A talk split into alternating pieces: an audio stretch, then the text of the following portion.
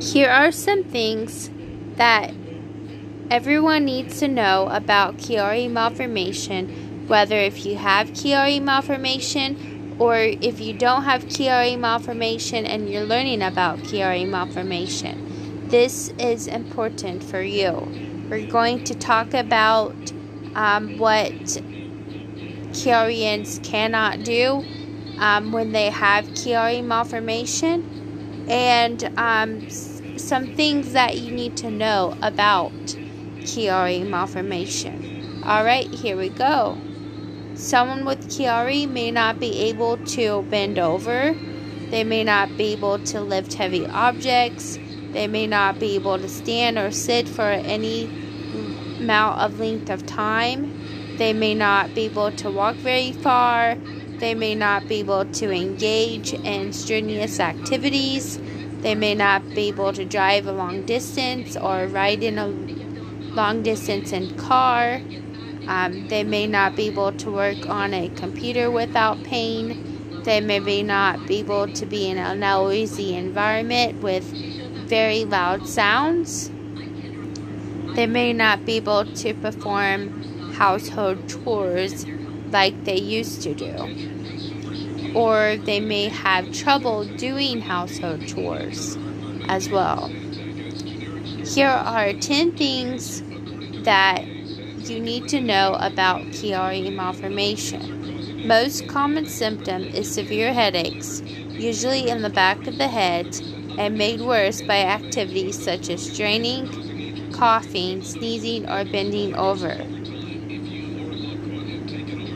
Chiari malformation can cause many additional symptoms, including balance problem, pain and weakness in the arms and legs, and trouble speaking and swallowing, to name a few. But there's so many more. There are so many more symptoms that Chiarians um, can experience with Chiari malformation. Chiari malformation could be diagnosed through a combination of MRIs, a synchronic MRI, um, a neurological examination, um, and other tests as well. Um, also, make sure you get a sleep study test, um, a MRI f- flexion, um, and there's some other tests as well. Um, but those are just a few, to name a few. Um, if symptoms are bad enough or getting worse, a decompression surgery is usually performed, but not all the time because um, it can make this um, it can make this situation worse, or it could be really dangerous um, to have for the Chiarian. But it, everyone every Chiarian is different so, what may work for one Chiarian may not work for another. Or what could work for one Chiarian may be too dangerous for another. It just depends on um, the Chiarian's experience and situation they're in. Surgery performed by a neurosurgeon involves removing part of the skull and spine and sometimes sewing a patch into the natural covering of the brain also known as the dura. The dura sac is surrounding the brain. The dura sac is the covering of the brain and it helps to keep the brain protected. While price precise data is not available, about 50% of patients become symptom free after surgery. Another 20 to 30% improve significantly, and about 20% experience no relief or gets worse than before. In some people, it can lead to another serious condition known as syrinx, where a fluid filled cyst develops inside spinal cord. It is believed that the Chiari malformation is congenital, People are born with it. Symptoms can develop at any age but commonly become noticeable either in childhood or in a person's early 30s. But it can also be acquired Chiari where you're not born with Chiari malformation and it's acquired Chiari, which means you could have developed Chiari malformation from a injury to your brain or injury to your body growing up or in your um, or whenever you're um, older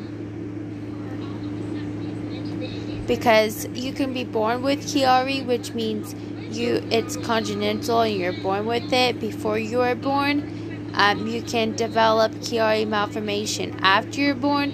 You can develop Chiari malformation growing up in infancy and toddler years or teenager years or adult years or older adult years or elderly.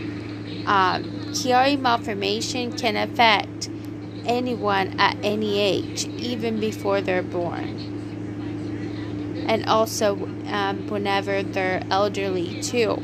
Elderly individuals can get um, Chiari malformation as well. Chiari malformation doesn't care how old you are, it can happen at any age or before you're born. Many doctors are not familiar with the Chiari malformation, so people often go years without a proper diagnosis. Um, the reason for this is because a lot of local doctors, a lot of neurosurgeons, um, a lot of local neurologists say they know about Chiari malformation, but in reality, they do not know about what Chiari malformation is.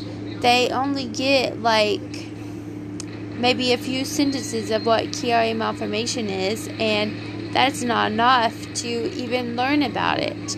Um, there's only a few true Chiari specialists in the entire world that knows what Chiari malformation is and what Chiari malformation causes with its symptoms and the or conditions of Chiari malformation that relates to of what Chiari malformation can cause um, as secondary uh, symptoms or conditions. Hope this podcast recording has brought you more information about what you need to know about if you have Chiari malformation or if you're trying to learn more about Chiari malformation this podcast recording is for you. Hope you all enjoy this podcast recording. Until next time, hope you all have a wonderful rest of your night, and I will talk to you soon. Bye bye for now.